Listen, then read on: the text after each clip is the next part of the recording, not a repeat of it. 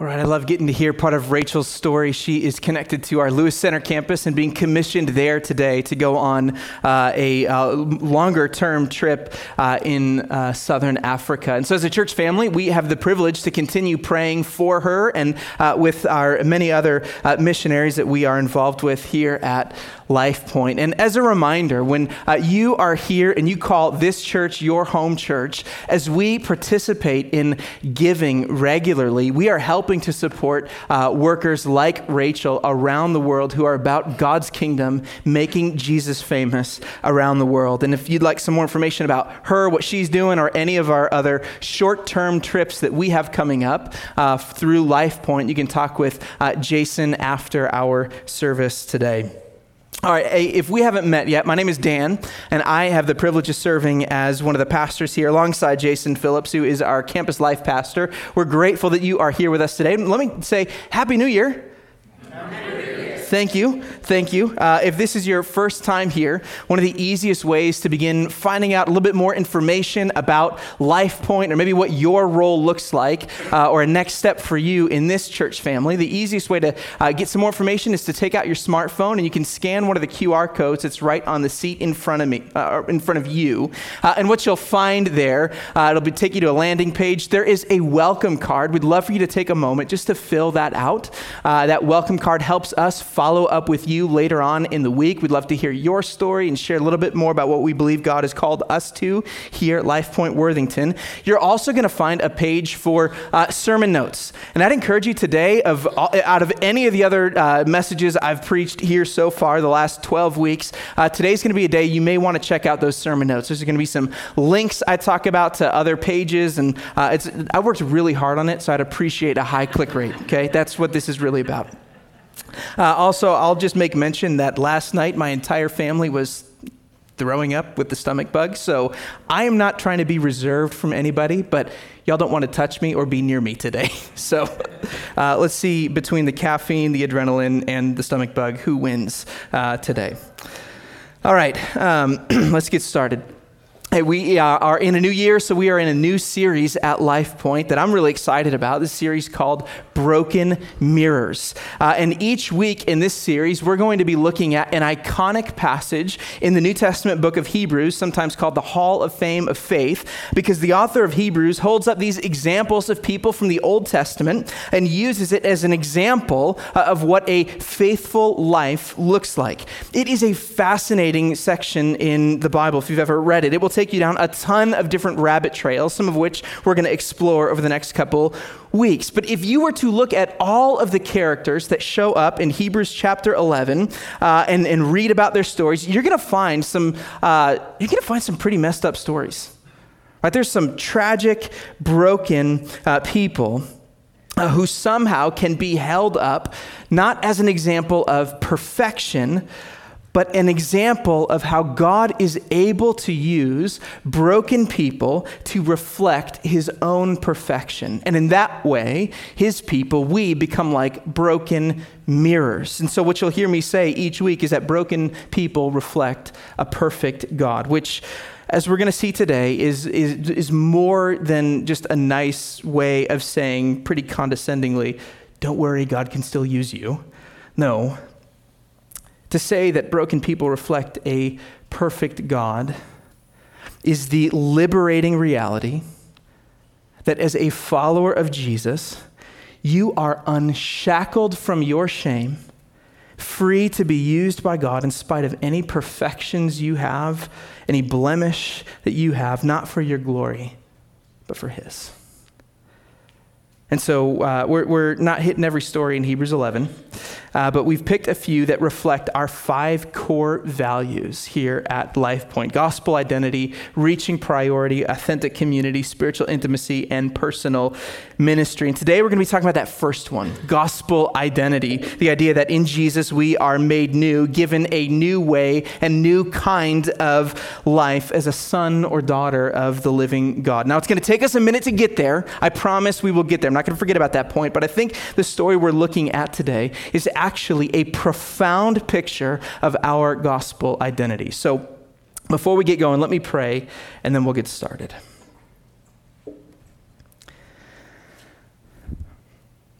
Heavenly Father, first and foremost, we acknowledge that uh, we are in this place, in this room today, because you are uh, somehow, somewhere at work in our lives. Maybe we have been following you for years, and this is part of our normal rhythm on a Sunday morning. We gather with our church family and celebrate the risen Jesus.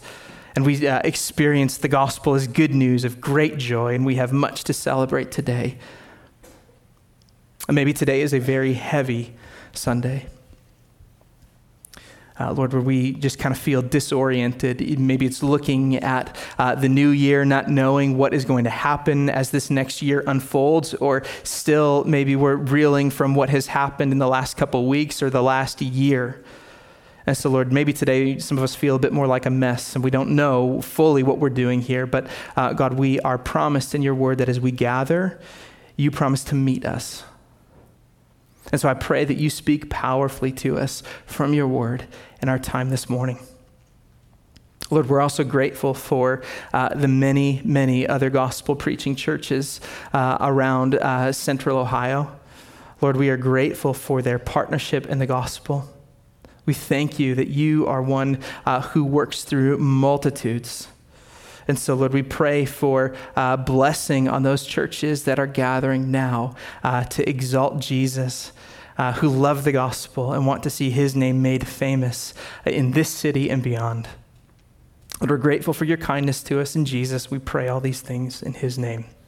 Amen. All right, let's go ahead and get started. Let's take a look real quick at this Hall of Fame of Faith, Hebrews chapter 11. We're only going to hang out there for a minute. So if you have a Bible with you, why don't you open up to Genesis chapter 4? That's where we're going to spend most of our time today.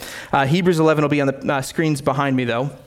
Hebrews 11, starting in verse 1, let's just get our bearings here. Now, faith is the assurance of things hoped for, the conviction of things not seen. For by it, the people of old received their commendation. By faith, we understand that the universe was created by the word of God, so that what, was, what is seen was not made out of things that are uh, visible. Now, what are we looking at here at the beginning of Hebrews 11? Well, the book of Hebrews, you have to know this, is a notoriously tricky book in the New Testament to follow. There's, there's a lot of what we might call insider language in the book of Hebrews. First of all, we don't know who wrote the book of Hebrews. We, we don't know who wrote it. It probably wasn't a letter written by Paul. That's my opinion. Uh, in fact, there's a lot of good evidence uh, to suggest that this really wasn't a book or a letter at all, more of a sermon that was written down and passed along. That's beside the point. We can chat about that later. Best we can tell, though, is that the book of Hebrews was orig- the original audience was made up of followers of Jesus who had come from the Jewish community.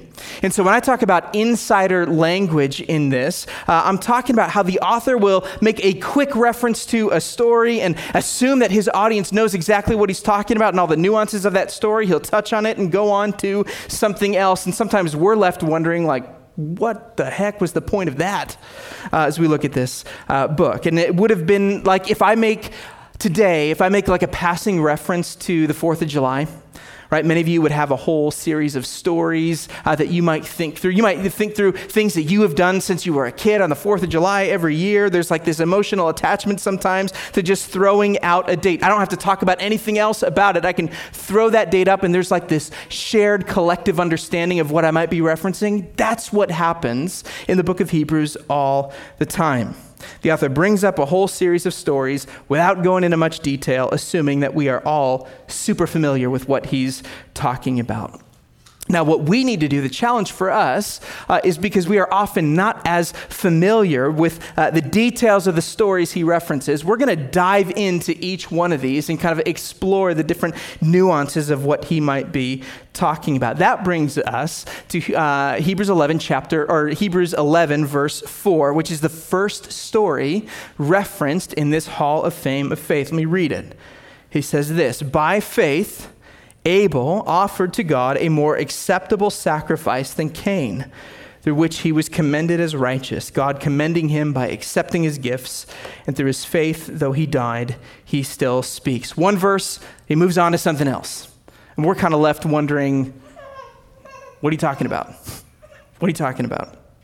Now, uh, I think this is where we're going to uh, dive in uh, to another part uh, of uh, the, the biblical text. So, open with me to Genesis chapter 4. We're going to spend a lot of our time there. Genesis chapter 4. And before we can really get into this story, uh, I, I, think it'd be helpful to step back uh, and just uh, get a greater perspective about what the book of Genesis is as a whole, which will really be helpful for us when we're making sense of what is really this odd little story that we have in chapter 4. Now, we're going to go to the classroom for a minute, but I promise we will, end, we will end up in church real soon. Okay. So, a couple things to keep in mind. Genesis is the first book of the Bible. You may know this already, but it is also the first book of a collection uh, of books in the Old Testament, sometimes called the Torah or the Pentateuch. Penta meaning five. It is, it's the collection of the first five books of the Bible Genesis, Exodus, Leviticus, Numbers, and Deuteronomy. Now, if we read these books today, and uh, many of us have, uh, have done that before, uh, I mean, let's be honest, it's a little bit of a grind to try and get through all five of those books. Right? There, there's some really well known stories like Moses and the Exodus, but it also feels like there's a lot of rules and regulations that we can kind of get bogged down and trying to make sense of uh, towards the end of uh, towards the end of those uh, stories. But what we need to see is that the Pentateuch as, as a whole uh, is not just a history book. It's not, the, the Pentateuch is, is one ongoing story.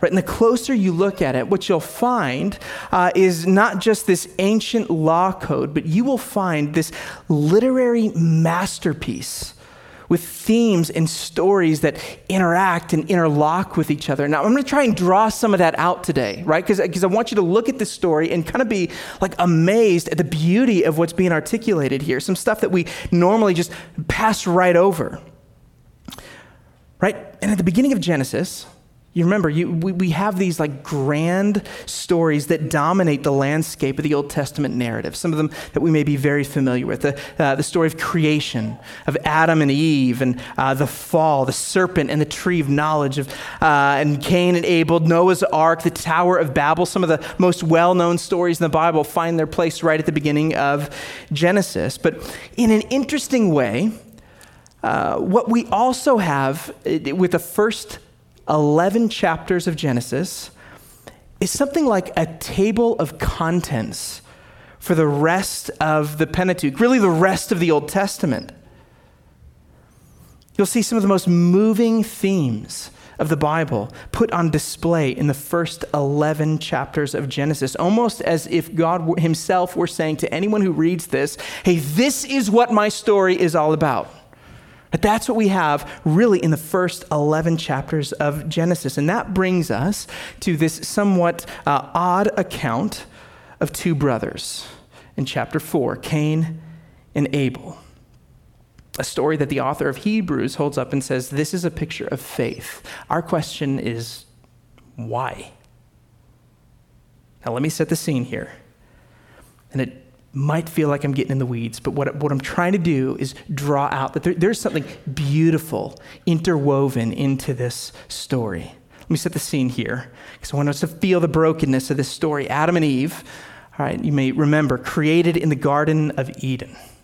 And they were uh, given a job in that garden. Look with me at Genesis chapter 2, verse uh, 15. It's on the screen behind me. And the Lord God took the man and put him in the garden uh, of Eden to work it and to keep it. Look at those two uh, phrases right at the end to work it and to keep it. That's what he has created them to do in the garden. It's interesting when you look at uh, Genesis in the original language, which is Hebrew and not English, uh, you, you find some color that begins to pop in this story, things that we may not see right away. The, through the rest of the, uh, the Old Testament, really. These words, to work it and keep it, these words show up pretty often, but they usually mean something more like worship and obey. In other words, what, what Genesis 2 is saying here is that they have been created to thrive in the garden with their God, in, in right relationship with Him. They were made in God's image to reflect who He was. And yet, at the uh, insistence of the serpent, they take and eat from the only tree that they were told not to. It's the first recorded act of rebellion against the Creator, which ushers in this curse upon them, their offspring, which is us, and, and the land. And while they were created to work and keep the land, to worship and obey, what you see in Genesis is this, this interesting play on words that uh, happens as they are now expelled from the garden, and those same two words are used to describe their life outside of thriving in the garden. Look at Genesis chapter 3, verse 23. Therefore, the Lord uh, God sent them from the Garden of Eden to work, which he's already defined as toil early on in chapter 3. He drove out the man, and uh, at the east of the Garden of Eden, he placed a cherubim and a flaming sword that turned every way to guard or to keep, same Hebrew word there, them from the tree of life. In other words, what they were created to do. To worship, to obey, to, to work and keep has now been flipped on its head. And now, this is the very evidence of uh, life under the curse for them. We will see these words again in our story as evidence that this whole thing is dripping with the curse of sin. And in chapter 4, where we are at today, we are confronted with what life outside of Eden looks like life under the curse. And if this were a movie, okay, you'd have all, you, you might expect all of the vibrant colors of Eden to fade into black and white, like film noir. Okay, that's what happens in chapter 4. And this is where we hear from the first person after the fall. Look at verse, uh, chapter 4, verse 1. Now, Adam knew his wife Eve, and she conceived and bore Cain, saying, I have gotten a man with the help of the Lord. Which you may not have ever given much thought to that phrase before, uh, if you've uh, read it, other than thinking that's kind of an odd way to say you had a boy, okay? Uh, but again, when we look at the original language here, the, the, the, Hebrew, something pops out to us that we might not otherwise see. In, in Hebrew, all, all she says is, I have obtained a man, the Lord. And that sounds even stranger to us, right? But why does that matter? Well, it lets us know that Eve, in chapter 4, Eve is thinking specifically about what God had just promised to her in chapter 3 that God would give her an offspring that would ultimately crush the head of the serpent. More than that, it sets up this theme that we're going to see uh, through the rest of the Pentateuch, the rest of the Old Testament, of God promising something, and then that person going on to take, uh, to, to take that promise or try and obtain that promise for themselves, to, to make it happen of their own account. So she says, See, I, I got a man. I, I did it. Chapter 3 is fulfilled. Let's move on. She has Cain, who, interestingly enough, is called a worker of the ground. Remember those words we looked at earlier? And then she has a second son, Abel, who is a shepherd. Look with me at verse 3. In the course of time, it's the Hebrew way of saying once upon a time. In the course of time, Cain brought to the Lord an offering, the fruit that, uh, of the ground. And Abel also brought of the firstborn of his flock and of their fat portions. And the Lord had regard for Abel and his offering, but for Cain and his offering he had no regard. So Cain was very angry, and his face fell. Now, there's some interesting questions that come up with this passage, right? Like, what was wrong with Cain's offering? I mean, it's described the same way. What's wrong with his? What made Abel's better than his? Probably nothing. So, why did God reject Cain's?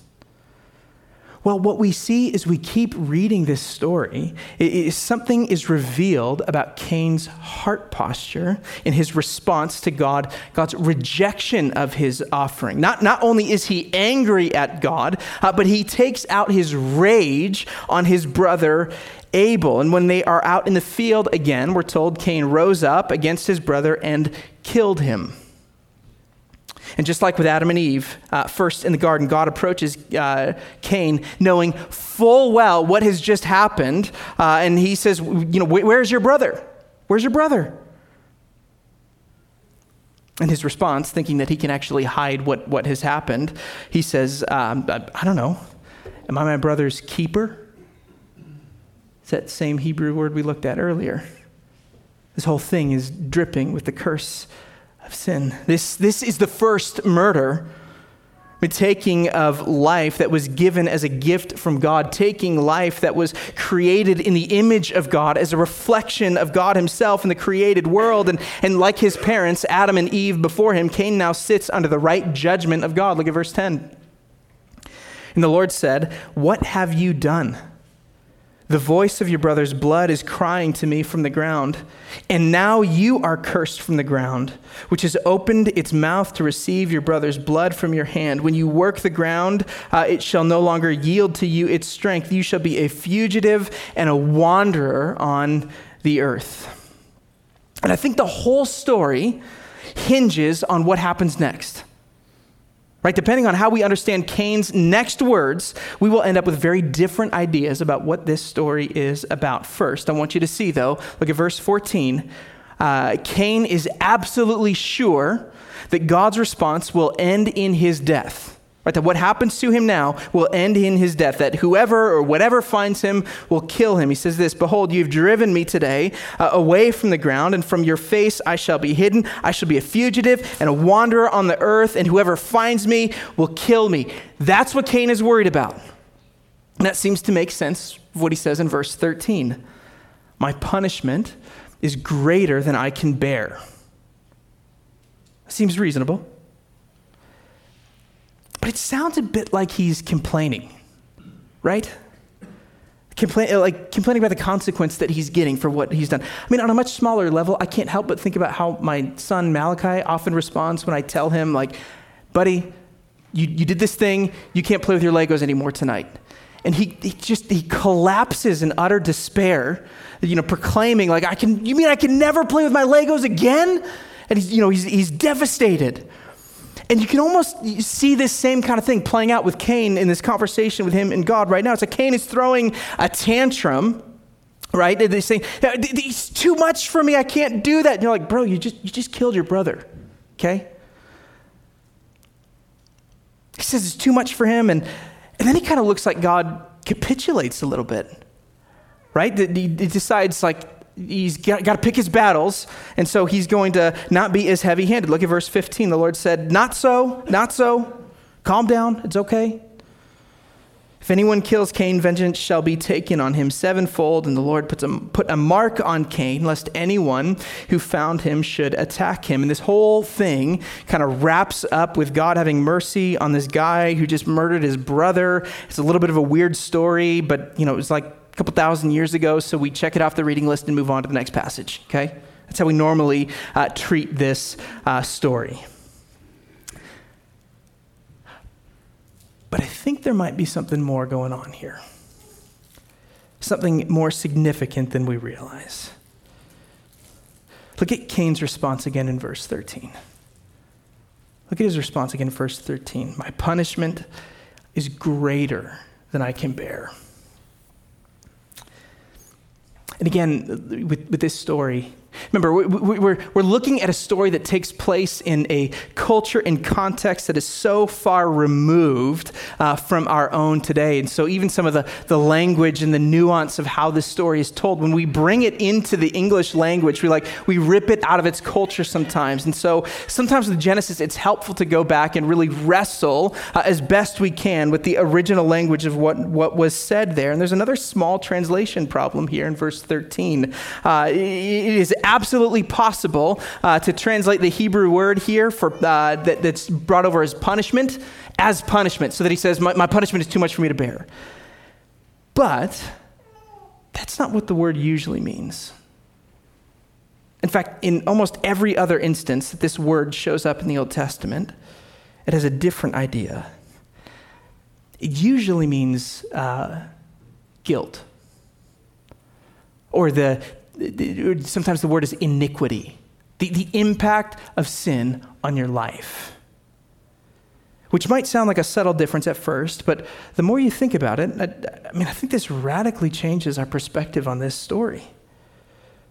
Because if that's how we're supposed to translate then, that word, then all of a sudden, you see, Cain is, may not be complaining about the severity of his punishment. He's wrecked by the guilt that he feels over what he's done. He says, My guilt is too much for me to bear. And this, I think, actually makes so much more sense out of the rest of this passage. This, uh, in a way, is like Cain's repentance over what he's done. It's his acknowledgement that, that he, he says, "I've got blood on my hands. It's like he comes to the realization all at once. It's too much for me to bear. The weight of what he has done is consuming him. I mean, he can't bear up under it. He is crushed by the reality of his own sin. And, and doesn't this make God's response then look different too? I mean, instead of him giving into a complaining child, I mean, I think it starts to look much more like this nuanced picture of forgiveness and restoration for Cain.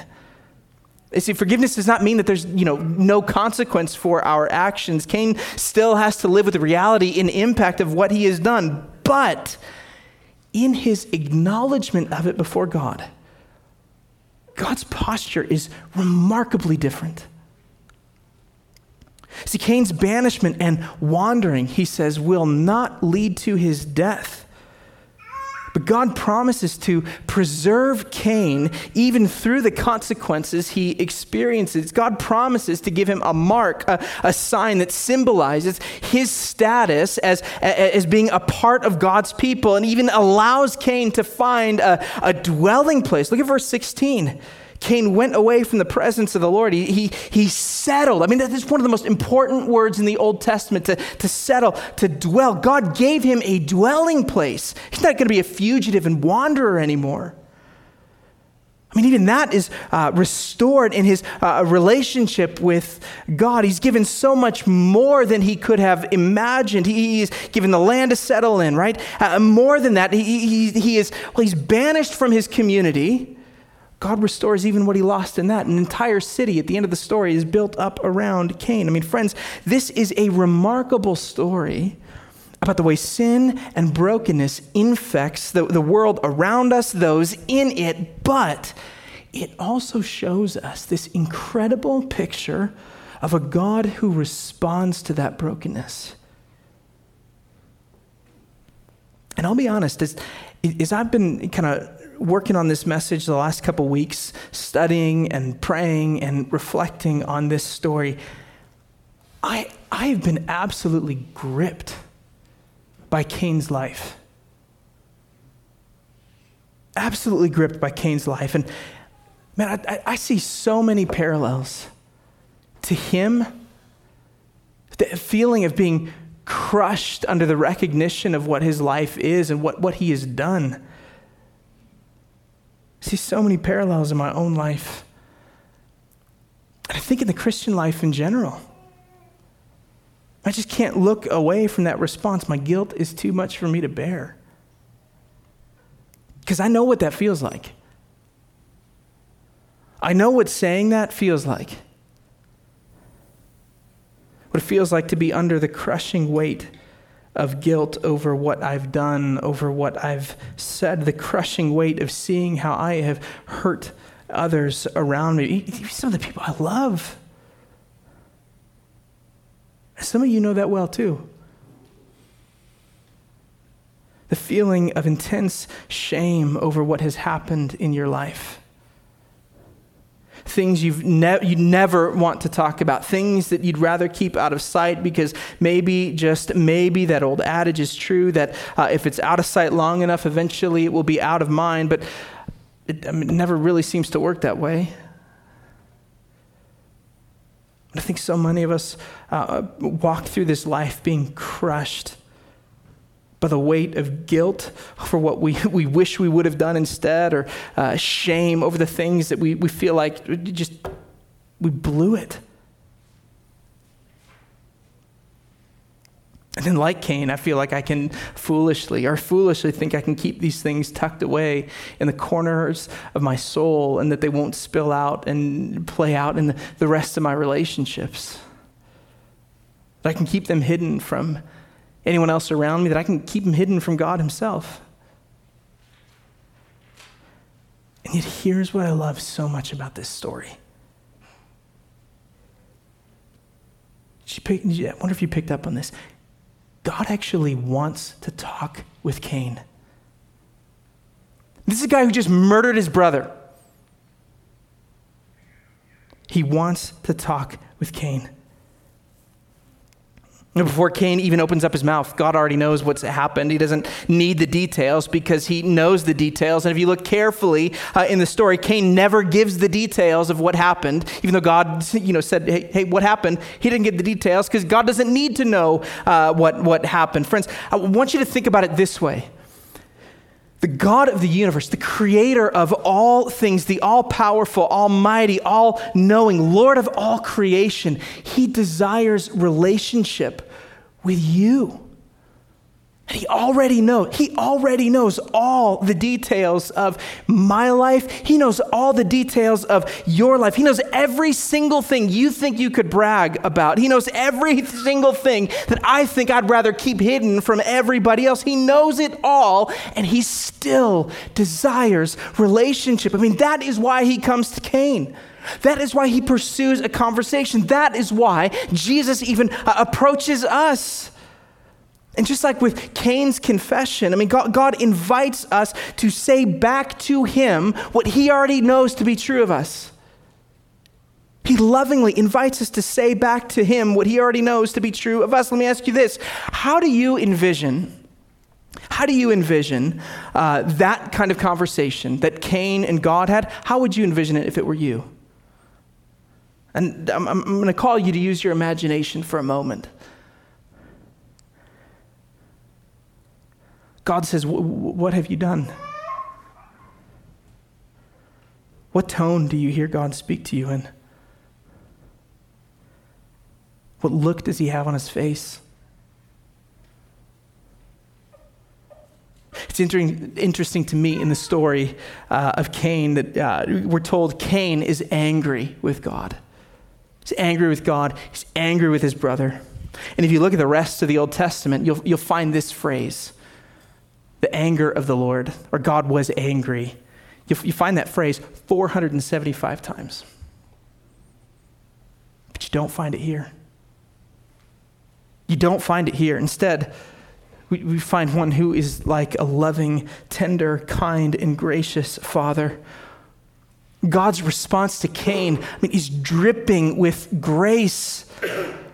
He, he is unbelievably kind, unimaginably forgiving as he takes the weight uh, of Cain's guilt off of his back, the guilt that was crushing him. He takes the weight off of Cain's back and places it squarely on the shoulders of Jesus. In fact, this is what God has done with all of our guilt, with all of our shame, while our actions and uh, our guilt should have resulted in our punishment, in our judgment that is too great for us to bear. God graciously steps into our place through the person and work of Jesus to take on the punishment that we deserve, to take on the death uh, that, that we have earned in our place for our sin on the cross, only to rise again from the dead, victorious over guilt victorious over shame, victorious over sin and death. And now, do you see? I said we were going to talk about gospel identity today. It's because that relationship between a loving father and a child is the picture of our status before God. It is, it is the gospel identity that we have as followers of Jesus that we are no longer enemies and rebels against God. No, by faith in Jesus, pledging our allegiance to Him and Him alone, we find that we are in a brand new kind of relationship, restored relationship with our God. We are in His family. We are marked by Him, for Him. We are called out as His children. And so, my question today, as we, we scan over the, uh, the remainder of uh, a new year, my question from this passage is like Cain, will we experience that kind of restored relationship with God? Will we live in the gospel identity offered to us through Jesus. Maybe that's a question you need to write down for this week or this month. Am I living in my gospel identity? Am I actually living in my gospel identity? For some of you here today, you know that th- this is not the kind of relationship you have uh, with, with God. But you're not a follower of Jesus. You, you know that uh, you have uh, maybe had questions for a long time or have been uh, just kind of uh, pushing away maybe what you sense God might be doing in, in, the, in your life and in the world, or uh, may, maybe just not sure what you believe at all about Jesus.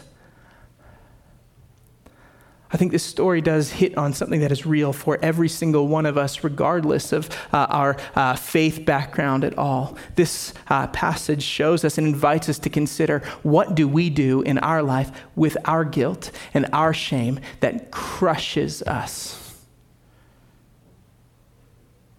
Maybe you're in the camp that's tried the advice of uh, our prevailing culture right now of uh, learning how to forgive yourself and just move on. And maybe you've found too uh, that you can say that for a couple months, you can say that for a couple years, but it doesn't actually allow you to do what it promises to do. You still feel gate, uh, the, the guilt and weight of something in your life.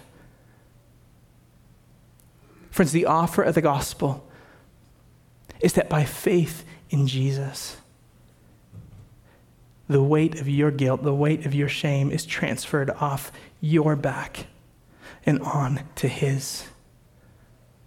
Maybe today is the day that you say, that, That's what I need. Today may be the day where you say, I, I, I, need to become a follower of Jesus and experience the new life, the new way of life offered to you through Him. We'd love to talk with you about what that looks like to simply say, Jesus, I need you.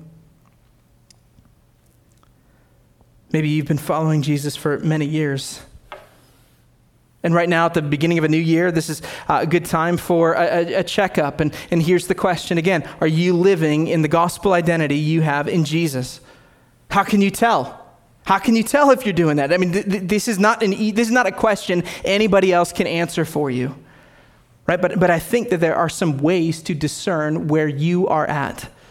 And keep in mind, this is a desperately hard question uh, to answer. Like to, to answer the question, am I living my gospel identity? It's not a one word answer. I'm going to challenge you to take some time this week, carve out some time to ask yourself this. Is desperately hard. One of my favorite writers, Dallas Willard, once said the real challenge in following Jesus is to really believe the things that we so easily say we believe. There's a few questions I think you can ask yourself to probe uh, this question whether you're really living in the gospel identity you have in Jesus. Here's the first one. Imagine, uh, again, imagine again uh, that you are having this same type of confession conversation with God that Cain had in verse 13. Go through that exercise. And how do you imagine God uh, responding to you in that moment? One pastor, A.W. Tozer, said that what comes to our mind when we first think about God is the most important thing about us. So when you imagine that conversation, is he angry with you? Is he disappointed with you? Is he annoyed that you're still working through this thing that you, you, you have said, I'm, I'm done, I'm not going back to that, and yet here you are again? Does he care at all? Or do you see him as Jesus described him to us? Like the loving Father who knows what you need before you even open up your mouth to ask, who delights to give good gifts to his children, who is gracious and merciful, overflowing with steadfast love. Here's the second question. When we're living in the gospel identity that we have in Jesus, that, that shapes the way we engage in all of our relationships, all of our relationships. It makes me think, like, how am I responding uh, to my kids as their father? As a husband to my wife, as a son to my parents. And so the question is, as you think about your relationships, are you responding to others the way your heavenly Father responds to you? You responding to others the way your heavenly Father responds to you. And again, you can find all these questions detailed in the notes. Finally, living uh, in the gospel identity, living in your gospel identity, will catalyze a greater desire for you to deepen your relationship with your heavenly Father. And so here's the question on the cusp of a new year what are you doing in your life now to grow in your relationship with God? Is there some practice in the new year that you need to make a conscious decision to embrace, a plan for your devotional life, a pattern of sharing your faith? Maybe this is the year where you say, Hey, I, have been a part of, uh, away from community with other followers of Jesus for too long. I need to make a priority to be in a life group this year. In the notes, I've included some links to a few resources that I think will help you answer uh, these questions. I have some, some Bible reading plans that you can find there, uh, a spiritual inventory that you can take about a half hour out of your morning to, to just run through. I have a few book recommendations. And like, like I said, there's no way, there's no way for me to assess where you're at in your life right now, but we can encourage one another to live in our gospel identity. And I think the story of Cain and Abel is this profound, profound reminder both of the reality of our brokenness, that we can feel crushed under it, but also the unbelievable kindness of our God that shows us in Jesus, you are unshackled from your shame and welcomed home as a son or daughter of God. I love how one artist recently uh, wrote this and sings about it, Cory Asbury. Uh, he says, Lay your, your burdens down here in the Father's house. Check your shame at the door because it ain't welcome anymore here in the Father's house. Let's pray. Father, we thank you for your kindness to us in Jesus. We're thankful that you know as our Father, you know what we need before we even open up our mouths to ask. And as a loving Father, you delight to give good gifts in your children. Some of us have been walking around for too long, professing that we know you and want to follow you, and yet we, we have continued uh, to carry on ourselves our guilt and our shame. So perhaps today is the day we finally uh, lay these burdens down before you.